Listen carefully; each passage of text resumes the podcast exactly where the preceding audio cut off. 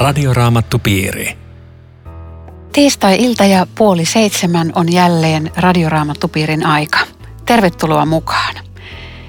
Käymme tänään läpi toisen Pietarin kirjeen lukua kolme ja studiossa ovat keskustelemassa Riitta Lemmetyinen ja Eero Junkkaala. Minun nimeni on Aino Viitanen. Kolmas luku kantaa otsikkoa Herran tuleminen on varma – Joo, aika kauan Jeesusta on odotettu ja, ja moni, moni kysyy ihan oikeutetustikin ehkä, että, että missä se tulo viipyy. Minkä takia se Jeesus ei ole vielä tullut? Niin, ja jotkut ehkä kysyy, että, että tuleeko se nyt ikinä ylipäätänsä. Mutta me ratkaisemme sen tänään tässä ohjelmassa. joo, joo. Tuossa on hei, mutta mä otan ekaksi ton toisen jakeen kuitenkin nostaisin esille, koska kun Pietari lähtee tätä asiaa pohtimaan – ja sanoo, että pitäkää mielessänne pyhien profeettojen ennalta lausumat sanat sekä apostoleilta saamanne Herran ja vapahtajan käskyt. Ja minusta tässä on sellainen kova juttu, että tässä rinnastetaan vanhan testamentin ja uuden testamentin opetus samaan pakettiin. Sitä nimittäin ei tapahdu uudessa testamentissa missään muualla kuin tässä luvussa. Se tulee uudestaan tuolla lopussa vielä. Mutta se, että vanha testamentti on Jumalan sana, se on ihan selvä Uuden testamentin valossa. Mutta että Uusi testamentti on Jumalan sana, niin sitähän Uusi testamentti ei voi kertoa, kun se ei ollut vielä syntynyt, paitsi tässä. Mm. Koska tässä sanotaan, että profeettojen sanoihin rinnatetaan apostoleilta saamanne Herran ja vapahtajan käskyt. Mm. Eli siinä on Jeesuksen opetukset, joita apostolit jatkoivat, ja se on vanhan testamentin kanssa samanarvoista Jumalan sanaa. Tämmöinen tässä on tässä alussa. Mutta sitten on aina kysymys, niin kyllä sä, siinä on oikeassa, että se on ollut kysymys varmaan myöskin tuolloin, kun tämä kirja on kirjoitettu, tämä kolmas luku vastaa ihan selkeästi johonkin, joka on pinnalla, että missä se Jeesus nyt viipyy. Ja... Vaikkei siitä on mennyt kuin 30 vuotta tai niin. 40 vuotta. Mutta nehän ajatteli, että se tulisi nopeamminkin, kun mitä niin tässä nyt on aikaa mennyt. Ja, ja jostain syystä siis asia on niin tärkeä, että se on myöskin raamattuun tallennettu koko tämä kysymys. Ja tästähän Pietarilla on nyt paljonkin asiaa. Joo, mm. että jos siis 3-40 vuoden päästä mietittiin, miksi ei ole tullut, niin 2000 vuoden päästä on pikkusen enemmän miettimistä. tässä. Niin, mulle avautui kuulkaa ihan vasta tänä vuonna tämmöinen merkillinen asia, että, että kun sanotaan, että herralle yksi päivä kuin tuhat vuotta ja tuhat vuotta kuin yksi päivä, niin eihän tästä ole mennyt kuin kaksi päivää. Ai niin, jos toi oli hyvä. ajattelee. Toi oli hyvä. Mm. Mutta se, toi, toi psalmin kohta, se, se kertoo just sen, että meille, me tarvitaan tuota maaliskuuta ja huhtikuuta ja vuosi sitä ja vuosi tätä, mutta Jumalalla ei ole tämmöistä aika määrettä kuin meillä. Että hän niin, ei ihan yläpuolella niin, ajan. Se ei ole hänelle ongelma, että tämä on viipynyt, ei. vaikka meille se olisikin. Joo. Joo. Tässä sanotaan sitten tässä jakeessa neljä, että puhutaan näistä pilkkaajista, että on, tämä on nimenomaan tämmöinen pilkkaamisen aihe. Onko hän mukaan tullut niin kuin lupasi? Isämme ovat nukkuneet pois ja kaikki on entisellään niin kuin on ollut maailman luomisesta asti. Siis tässä on nyt ihan tämmöinen konkreettinen asia, mihin voidaan vedota meidän isät on nukkunut ja kaikki on ihan ennallaan. Niin ja, ja toisaalta on suuri erhe ajatella, että kaikki on entisellään, koska tota, meidän pitää tottua Jumalan yllätyksiin ja, ja vaikka meistä tuntuu, että vuodet vaipuu vaan ajan virtaan, mutta Jumala on kyllä hyvä yllättää, koska yhtäkkiä taivaalla on sotajoukko. Teille on syntynyt tänään vapahtaja iso yllätys. Se on siis nyt jotakin, mikä on luvattu tuhansia Joo. vuosia sitten. Niin, ei kestänyt kuin 400 vuotta, kun vanhan testamentin viimeiset profetiat niin. oli sanonut ja heti tuli. Ja se, että kaikki on entisellään, niin siis ajanlasku muuttui siitä, kun kaikki muuttui ennen Kristuksen syntymää ja jälkeen sen. Raamattu kyllä paljon varoittaa siis ihmistä ja, ja aikaa, mutta että ihmiselle on semmoinen suuri harha aikakäsitys. Että meillä on semmoinen kuvitelma, että, että sitä aikaa meidän omassakin elämässä on ihan loputtomasti. Että mä teen sen sitten mm. joskus ja sitten kun. Että meidän, meidän aikakäsitys on jotenkin tosi harhainen. Joo, niin on. Muuten tämä, tämä että odotetaan ja, ja pilkataan, niin tota, Eikö teologian piirissäkin ole sitä, että Jeesus erehtyi itse tästä tulostaan ja Paavali on erehtynyt, ja jotka, jotka saa niin kuin ihmisen vähän epävarmaksi, että miksi mun sit pitää enää odottaa? Joo, on se, koska siellä on Jeesuksella lausumia ja Paavalillakin, jotka näyttäisi tarkoittavan sitä, että heidän elinaikanaan, apostolien elinaikana jo tapahtuu tämä paluu.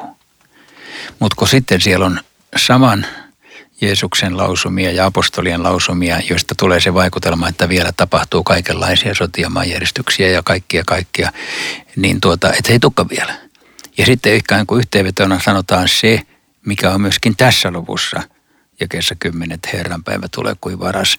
Eli se, niin kuin se summa summarum on, että ette kuitenkaan tiedä. Ja se on joka tapauksessa yllättävä, ja se voi tulla huomenna tai tänään iltapäivällä, jos... Äh, niin, vaikka siis olitte, olisitte laskeneet aikaa merkkejä.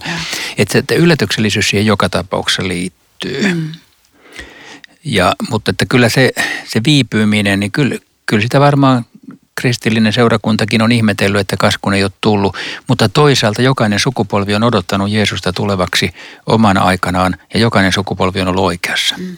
Koska Jeesus olisi voinut tulla minkä sukupolven aikana tahansa. Ja se odottaminen, läheinen Jeesuksen paluu itse asiassa kuuluu kristillisen seurakunnan oikean opetukseen. Koska ei vähiten siksi just tämä uskon ilmaisu on uskon tunnustukseenkin löytänyt siis tekstin, josta me odotamme Herra tulee tuomitsemaan eläviä ja kuolleita. Että on se niin oleellinen juttu. On. Ja sitten vanhat kristityt on sanonut näinkin, että jos kenties paruusia, eli Jeesuksen tulo viipyykin, niin yksilön kohdalle se joka tapauksessa tulee sinä mm. hetkenä, kun täältä lähdetään. Mm. Eli yksilön kannalta sillä ei ole merkitystä, mm. näemmekö sen vai oman poislähtömme, jompi kumpi on meidän elämämme päätös. Niinpä. Ja sitten sekin, se pohdituttaa, että onko sukupolvi sama kuin joku aikakausi. Että millä, millä mitataan niin kuin yhden sukupolven minkä, pituutta. Minkä kun, takia se on tärkeää? Ei, mutta sitä, että kun puhutaan sukupolvesta, että tässä teidän joukossanne on niitä, jotka, jotka eivät niin, niin kuin näe kuolemaa ennen kuin näette hänen kirkkaudessaan tulevan. Et puhutaanko jostakin aikakaudesta vai, vai siitä sukupolvesta, niin kuin jostain 70 vuodesta, jostakin ihmisen elinkaaresta? Vai niin, mistä? Vaikka sukupolvi on kyllä 40 vuotta tai vähemmän, mutta ei se mitään. Okei, okay, no niin, tulipahan sekin, sekin tässä opeteltua. Mutta just se, se aikakäsitys, että nämä on jotenkin niin kuin vähän ristiriitaisia. Pietarihan tässä ojentaa näitä silloisia pilkkaajia, että he tieten tahtoen unohtaa jotakin, eli sulkee silmänsä jollekin, joka on tapahtunut. Sitten hän puhuu tästä, tästä vedenpaisumuksesta. Ja, ja siinä on jännä viesti, siis taivaat ja maat olivat olemassa, jotka Jumalan sana vedestä ja vedellä loi ja jotka sen piti koossa. Ja sitten se hävitettiin vedenpaisumuksessa, että tätä voisi miettiä. Että Eero, sä oot luomisen asiantuntija, että miten Jumalan sana vedestä ja vedellä loi? No mä pelkäsin, että sä kysyt tuota, kun mä, se on vähän vaikea. Siis eihän nyt Jumala vedellä luonut vaan sanallaan, mutta siinä on jokin merkitys sillä, että – että tässä tämä vesi otetaan mukaan ehkä juuri tämän veden paisumuskertomuksen takia, että se, se on siinä vaiheessa läsnä. Siis tuossa sanotaankin, että vedellä ja sanalla sen ajan maailma sitten myös hävitettiin. Mä, mä en nyt ehkä osaa vastata tuohon kysymykseen, kun mä menen sanon siihen, että – vedenpaisumus on tässä tietenkin esimerkkinä siitä, että yllättäen tulee jotain, mitä ei odotettu mm. ja siinä, siihen sisältyy tuomio, joten olkaa valmiit, että ette te ole niitä, jotka, jotka sinne hukkuvat, mutta samalla se sisältää sen sanoman, että siellä on pelastuksen arkki, jossa, jossa päästään pelastumaan. Luomisestahan me tiedämme näin tietenkin Raamatun valossa, että Jumala on tyhjästä ja luonut sanallaan kaiken. Ja se on sitten eri asia, kun me sitä luonnontieteellisesti tutkimme, että milloin ja millä tavalla.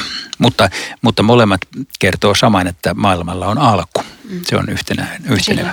Ja silloin loppu. Ja silloin loppu. Ja Jumalan sana pitää sitä koossa. Musta tämäkin on aika semmoinen hieno asia, koska tota, ateisti kieltää Jumalan ja Jumala ylläpitää hänen maailmansa koko, niin. joka päivä ilman, että hän siihen uskoo. Morbes kiinnostaa tuossa se, että kun vanha maailma hukutettiin vedellä, nykyinen tulella. Mitä se on? Jotkut puhuu tästä ydin, ydinsodan mahdollisuudesta ja toiset taas koko universumin tuhoutumisesta. Mitä te ajattelette tästä viimeisestä päivästä? Mun mielestä ei tarvitse tarkoittaa ydinsotaa, vaikka voihan se olla, että me sillä tavalla tämän pallon tuhoamme, vaan se tarkoittaa viimeistä tuomiota.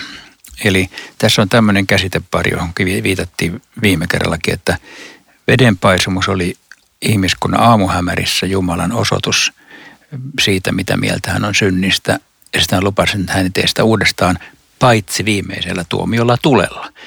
Eli se on se päivä, jolloin kaikki tuomitaan. Ja ne, jotka uskoo Kristukseen, on siitä vapaat. Mm. Mutta ei se mun mielestä tarvitse mitään sen, sen konkreettisempaa tarkoittaa, Joo. että joku sytyttää tulipalon. Mutta eikö jossain sanota, että alkuaineet kuumuudesta hajoavat? Tässähän se mitä sanotaan. Se, mitä se tuli, tuli on? Mutta, mutta sitä ei ole kerrattu, että tätä, niin. 12 se on. Niin se on varmaankin ehkä kielikuva, mutta voi olla, että olen väärässä. Totta kai se voi olla vaikka ydin, ydinsota. Niin, tai ylipäätänsä se, että kaikki hajoaa niin, kuin niin pieniin osiin. Mä en muista nyt, missä se oli, mutta siinä sanotaan tarkemmin vielä, että kaksi, alkuaineet. Kaksi, joo, mutta se on niin, jossain muussa Ai, luvussa vielä, jo, sanotaan vielä tarkemmin. Niin se on, joo, okei. Okay. No se ei ole niin tärkeää, mutta että tämä, tämän tarkempaa sitä ei ole ilmoitettu. Mutta mitä me voidaan kumminkin siitä tulevasta Jumalan päivästä päätellä? No mun mielestä just toi, mitä Eero sanoi, että se tulee vedenpaisumuksen ajan ihmiset ei uskonut Noaa, kun hän kertoi, että tulee vedenpaisumus. Koko ajan kutsuttiin ja kerrottiin, että tuho tulee, mutta Jumala haluaa pelastaa sinut. Ja nyt on ihan sama tilanne. Nyt jos joku kuulija hyppäsi tässä vaiheessa kärryille ja, ja pohtimaan sitä, niin miksi me voidaan olla varmoja siitä, että Jeesus tulee? Eero, lyhyt vastaus. Siksi, että hän sanoi tulevansa. Tämmöistä asioistahan meillä ei ole mitään muuta kuin Jumalan ilmoitus. Ja me ollaan sen varassa, jos me nyt ylipäätänsä uskotaan, että on olemassa Jumala, joka lähetti oman poikansa ja joka puhuu asioita, jotka Jumala antoi hänelle puhuttavaksi, niin hän itse kertoi tulevansa kerran takaisin. Ja, ja minusta tässä, kun me puhutaan siis nyt maailmanlopusta ja tällaisista, niin riittää ajatella, että Jeesuksen paluu on loppupiste tälle maailmalle, eikä tarvitse ruveta tekemään sellaista erottelua, että missä vaiheessa jotakin tapahtuu. Niin kuin jotkut ajattelee, että Jeesuksen tulo on eka vaihe ja toka vaihe ja jotain siinä välissä. Musta on keinotekosta ja turhaa, koska se on piste tämän maailman historialle, kun on, on Jeesuksen tulo. No voidaanko me jotenkin jouduttaa Jeesuksen tuloa ja jos niin, miten? Siihen on joku jossain raamatun kohdassa vihje, että voitaisiin. Mutta se ihan jää meille mysteeriksi, että mitä se tarkoittaa. Siis oikeastaan se tarkoittaa tietenkin sitä, että meidän pitää täällä toimia niin kauan kuin päivä on, eli julistaa evankeliumia, todistaa Jeesuksesta ja, ja näin. Mutta se joudutusasia on tietenkin vähän mysteeri, koska Jeesus ei tiedä milloin hän tulee – ei, ei, me, ei ole mitään sellaisia, lähetystyö. Niin, ei ole mitään sellaisia laskelmia, mutta muuta kuin toimia sen mukaan, mitä Raamattu sanoo, että pitäisi toimia. Mutta tästä, kun puhutaan tästä pitkästä odottamisesta, niin tämä jää yhdeksän on musta aika havainnollinen. Ei Herra vitkastele täyttäessään lupaustaan, vaikka hän joidenkin mielestä on myöhässä. Päinvastoin hän on kärsivällinen teitä kohtaan. Siis tässä on jonkinlainen Jumalan ajan mitta ja määrä ja se on tämä kärsivällisyys. Sillä hän mittaa aikaa.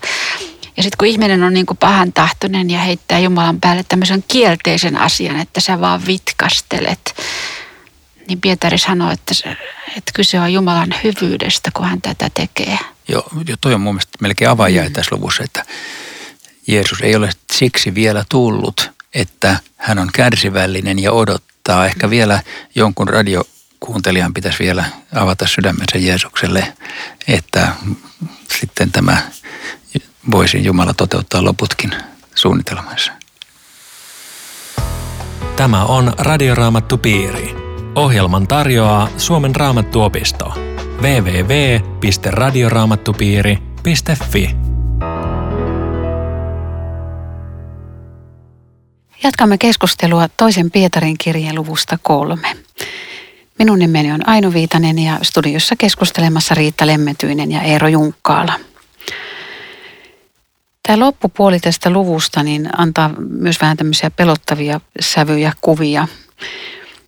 Herran päivä tulee kuin varas. Eikö Herran päivä pitäisi olla iloinen asia? Tässä vähän niin kuin uhkaillaan. Miten niinhän tulee kuin varas? Niin, sit, sit, sit voi saada semmoisen käsityksen, että pelotellaan, että tämä on, on tämmöistä kauheita. Kaikkiaan me tiedetään, että kun tämmöinen hirveän iso yllätys tulee yhtäkkiä, eikä mä varautu, niin se on pelottava asia. Mutta tota, mulla tuli tässä mieleen yksi semmoinen kokemus, kun tota, mä olin sairaalassa ja potilas viereltä kertoi mulle aivan järkytyksellä, että lääkäri sanoi hänelle, että hän menehtyy tähän tautiinsa ennen kuin leikkausta tehtiin. Ja hän purki mulle sitä valtavaa shokkia, että mikä tämä tämmöinen lääkäri on, joka sanoo päin naamaa, että mä kuolen tähän. Ja me juteltiin siitä ja mä ajattelin, että tämä oli varmaan kuitenkin sen lääkärin viisautta, että asennoidut tähän, että näin tulee käymään. Ja, ja mun mielestä Pietarin tämmöinen sielunhoidollinen näkemys on täällä takana, että koska mä teitä rakastan, mä haluaisin kertoa tänne, että ei kukaan teistä saa shokkia väärällä lailla, vaan odota sitä. Se on hyvä asia, että sä tiedät, että tämä tapahtuu yllättäen. Toi on, toi on hyvä mm-hmm. vertaus. Mä ajattelen tästä, että Jeesuksen tulo kuvataan tämmöisenä äkillisenä yllättävänä niin päin, että se, joka uskoo Jeesukseen, niin sillä on mitään huolta siitä päivästä. Ei se, ei se ole mitä väliä milloin se tapahtuu, koska hän on joka päivä valmis ja, ja tapahtuu se nyt tai sitten sadan vuoden päästä tai tuhannen vuoden päästä mitä väliä, koska uskoessaan Jeesukseen on valmis. Siis että kristitty voisi asennoitua näin, eikä silloin ole missään asiassa mitään pelkäämistä, koska mitä pelkäämistä siinä on, että taivaaseen pääsee. Mutta kyllä se tietenkin on kuitenkin inhimillistä ja ymmärrettävää, että niin kuin kuolemakin ja. voi, voi pelottaa. Mut siinä on jotenkin mun mielestä viesti siitä, että teillä ihmisillä ei ole minkäänlaista mahdollisuutta kartottaa, mihin aikaväliin haarukkaan tämä nyt tulee. Niin olette, kaik, täysin out tästä.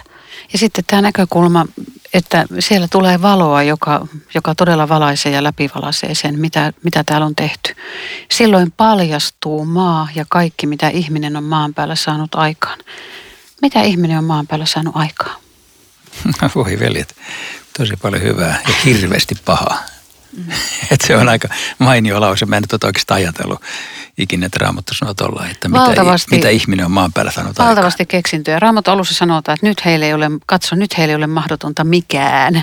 No se on melkein toteutunut. Niin, niin, no tietysti joku voi olla eri mieltä näistä avaruuslennoista, mutta siis kuuhun on matkustettu, on tehty valtavia hienoja musiikkiteoksia, sinfonioita, on valtava määrä taidetta, keksintöjä, niin onhan ne siis Jumalan antamaa hyvää ihmiselle ja mm. lahjoja, joita hän on toteuttanut, että ei siinä ole mitään pahaa. Mutta viitataanko tässä nyt siihen negatiiviseen, mitä ihminen on maan päällä saanut aikaa, vai onko tämä neutraali ilmaisu? En mä tiedä. Silloin paljastuu maa ja mm. kaikki. Mm, kun sanotaan, että paljastuu. Niin, kyllä kai tää, tässä ehkä, ehkä asiayhteydestä johtuen, niin viitattaisiin siihen, että ihminen on pystynyt turmelemaan sitä Jumalan alkuperäistä ideaa, vaikka tämä tässä voisi olla toisinkin päin mm. siis, että se on Jumalan luomaa hyvyyttä, mitä meidän ympärillä on suunnattomasti. Mm. Mutta mä luulen, että tämä on se ehkä semmoinen niin kielteinen, että mm. s- sitten näette. Niin, koska tämä seuraava jäi jatkaa Joo, vähän samaan, samaan tyyliin, koska tämä kaikki näin hajoaa. Millaisia onkaan pyhässä elämässä ja hurskaissa teoissa oltava niiden, jotka odottavat Jumalan päivää. Eli ei kannata tänne kauheasti hamstrata ajallista hyvää. Niin, mutta kyllä kai saa kuitenkin ostaa uuden auton. Ja...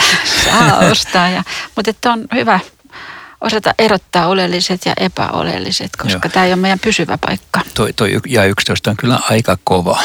Mm. Että millaisia onkaan pyhässä elämässä ja hurskaudessa teoissa oltava niiden, jotka odottavat Jumalan päivät. Sen ikään kuin kyllä annettaisiin kuva, että, että koita nyt sitten olla ihan viimeisen päälle mm. tosissasi näissä asioissa. Ja, ja niin, tietenkin pitää olla, vaikka ei sitten taas sillä mitata siitä taivaaseen pääsemistä, että kuinka niin ja voihan se olla se jouduttaminen sitä, että ne rukoilee. Et siis kyllähän ilmestyskirjassakin ne, ne, tietysti siellä marttyyrit rukoilee, niiden veri huutaa Jumalalle kostoa ja e, sitä, että tulisi oikeudenmukaisuus. Mutta voihan se olla, että ihmiset, jotka niin kuin kärsii, että voi Herra, tulee jo, että että voihan se olla sitä, että rukouksilla jouduttaa sitä. Joo, siis mun mielestä kun ton sanot, niin nimenomaan, koska, koska Jeesushan pani meille just tämän rukouksen, tulkoon sinun valtakuntasi. Tätähän se on. Että tämä joutuisi tämä valtakunnan tulo, joka on se teidän mm. koti. Mutta onhan tämä laki ja pyhä elämä. Mm, on, mutta me tarvitaan lakia. Mm. Ja toisaalta meillä on evankeliumi, meillä on hänen lupauksensa ja siihen luottaa me odotamme mm. uusia taivaita ja uutta maata. Että... Juuri näin. Mm. Lupaus on pelkkä evankeliumia. Niin. Lupaus on, että saat syntisi anteeksi sellaisena kuin olet saat tulla. Ja pääset tähän ihmeelliseen maailmaan, jossa kaikki muuttuu. Tämä uusi malli maasta ja taivaasta, jossa Jumalan tahto tapahtuu molemmissa. Ja tässä jakeessa 14, kun te tätä kaikkea odotatte, pyrkikää siihen, että Herra aikanaan voisi havaita teidät puhtaiksi, moitteettomiksi ja teillä olisi rauha. Mä muista kuka se kuolivuotella sanoi, että, että minulla on kipuja, mutta minulla on rauha, minulla on rauha. Että siis se, miten tärkeää on se sisäinen rauha. Niin se on varmaan, voisi merkitä myöskin just sitä sovituksen osallisuutta, että oma tunto on saanut rauha. Ja mulla mm. ei ole hätää, vaikka Jeesus tulee kuin varas. Niinpä. Ja sitten se on meidän pelastus, että Herra on kärsivällinen. Joo, siis kyllä me kaikki eletään siitä itse kukin, että hän on kärsivällinen. Niin, se viestittää Joo. sitä, että me emme kukaan täytä mittaa, mutta meille jatkuvasti annetaan anteeksi ja siinä ei ole mitään rajaa. No nyt Pietarikin tässä toteaa, että raamatussa on paljon, varsinkin Paavalin kirjeissä on paljon semmoista vai yhtä ja toista vaikea tajuista. Mä luen tämän jakeen 15b-osan ja jakeen 16. Näinhän myös rakas veljemme Paavali on hänelle annetun viisauden mukaisesti teille kirjoittanut. Sama hän sanoo kaikissa kirjeissään, joissa puhuu näistä asioista. Niissä tosin on yhtä ja toista vaikeaa tajuista, mitä tietämättömät ja haihattelevat ihmiset omaksi tuhokseen vääristelevät, niin kuin kaikkia muitakin pyhiä kirjoituksia.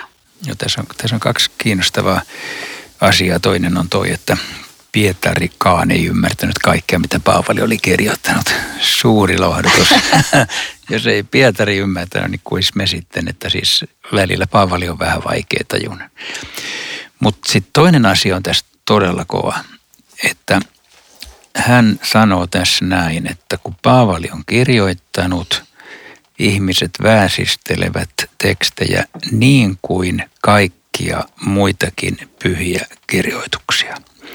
Eli tämä on ainoa kohta Uuden testamentin sisällä, jossa Paavalin kirjeitä rinnastetaan vanhan testamentin tekstiin.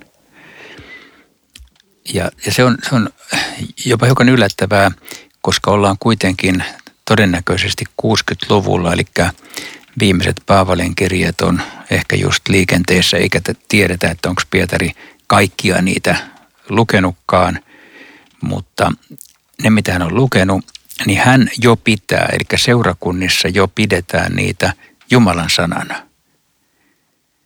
Et se, sitä ei keksitty myöhemmin, vaan se, se, ne niin kuin tulkittiin, että tässä on nyt, ja, ja miksi ne oli Jumalan sana? Niin sen takia, että ne oli apostolista opetusta, eli ne oli täydellisesti linjassa sen kanssa, mitä Jeesus ja ensimmäiset apostolit opettivat. Et kun joskus, mä oon kuullut tämmöisenkin väitteen, että, että nämä Pietarit ja Paavalit, ne vähän niin kuin keksi omiansa, kun, kun Jeesus ja apostolit oli niin kuin se oikea oppi. Mutta tämä on, tämä on ihan samassa linjassa ja kirkko oli, piti tärkeänä sitä, että se mikä on siinä linjassa on oikein, se mikä ei ole siinä linjassa on väärin. Ja tässä on nyt tämmöinen sana, että Paavalin tekstejä pidettiin pyhinä kirjoituksina jo tähän aikaan. Näitä haihattelijoita, jotka vääristi Paavalia, niin eikö, eikö se roomalaiskirjan kohta, kun kuudes luku alkaa siitä, että, että ihmiset tulkitsee Paavalin armon opetusta. Että no jos kerran on armo, niin tehdään syntiä sitten koko täyslaidallinen, niin sekin oli tämmöistä tahallista vääristelyä, mistä Pietari nyt sanoo, että tätä varten tämä ei ole kirjoitettu. Mm. Epäilemättä ja tietenkin tosiaan jokaisen, jokaisen raamatun kirjan kanssa aina löytyy sitten niitä, jotka selittää sen pois tai sanoo, että tämä ei tarkoita tätä mm. tai tätä ei tarvitse ottaa vakavasti niin kuin ja nykypäivän jotkut teologit Jeesuksen sanoja esimerkiksi pohtii, mikä on aito ja mikä on epäaito ja muuta tällaista. Et Pietari antaa ymmärtää, että minä Paavali veljen kanssa me puhumme samoista asioista. Vaikka Paavali joskus vähän ojensi Pietaria. Toivotteko te enemmän seurakunnissa julistusta Jeesuksen tulemisesta? Kyllä se jotenkin saisi olla läsnä se tosiasia, vaikka mä ajattelen tällä, että ei meidän tarvitse kauheasti siitä puhua sillä tavalla ikään kuin varsinaisesti opettamalla opettaa hirveän paljon, että Jeesus tulee ja en, sitä ennen tätä ja tätä ja tätä ja tätä. Mutta se pitäisi olla läsnä sillä että se on, se on ikään kuin todellisuus, jota vasten me, me niin kun mm. toimimme, että se, se päivä tulee, joten olkaa tänään valmiita. Tai miten tämä koet Riitta? Siis mä en muista, missä mä olisin kuullut opetusta tästä. Ja Oletko itse puhunut? Olen, mutta sekin on tietysti aina evankeliumitekstien sanelemaa vähän, että onko, onko se Jumalan palvelus, puhuuko se viimeisistä ajoista. Pyydetäänkö sinulta raamattotuntia tästä? On pyydetty, tosin ei, ei, ei vuosiin, mutta tota, mutta mäkin ajattelen, että se ei ole niin tärkeää, missä järjestyksessä ja mitä kaikkea, vaan ylipäänsä tämä tämmöinen. Musta se on tavattoman lohdullista, koska on niin paljon kaikkea semmoista puuhaa, että maailman, maailma pitää saada paremmaksi. Se ei tule semmoiseksi hyväksi ennen kuin tulee tämä Jeesuksen luoma, Jumalan luoma uusi taivas, uusi maa.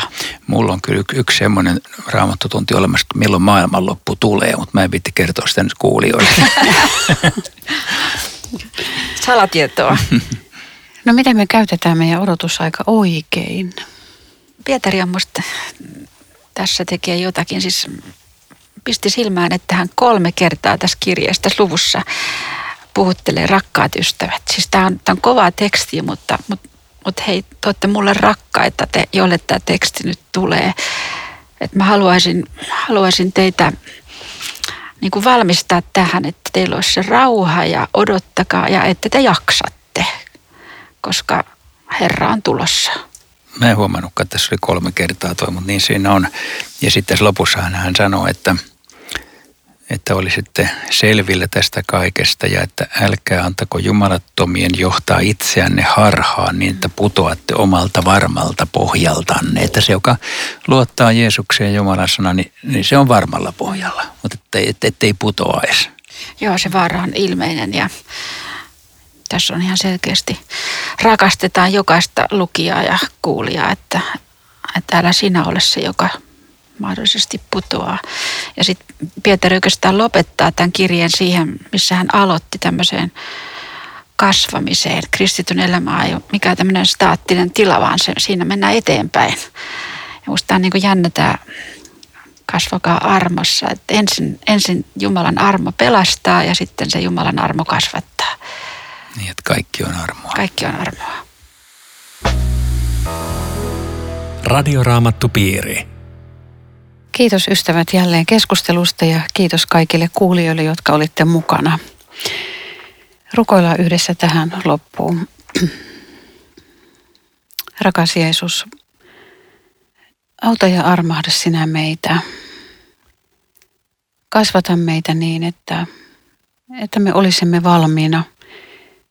Joko niin, että silloin kun sinä tulet maan päälle toisen kerran takaisin tai tai jos näet hyväksi ottaa meidät taivaan kotiin ennen sitä. Kiitos, että sinä olet voimallinen meidät pystyssä pitämään ja saattamaan meidät perille. Amen. Radioraamattupiiri. www.radioraamattupiiri.fi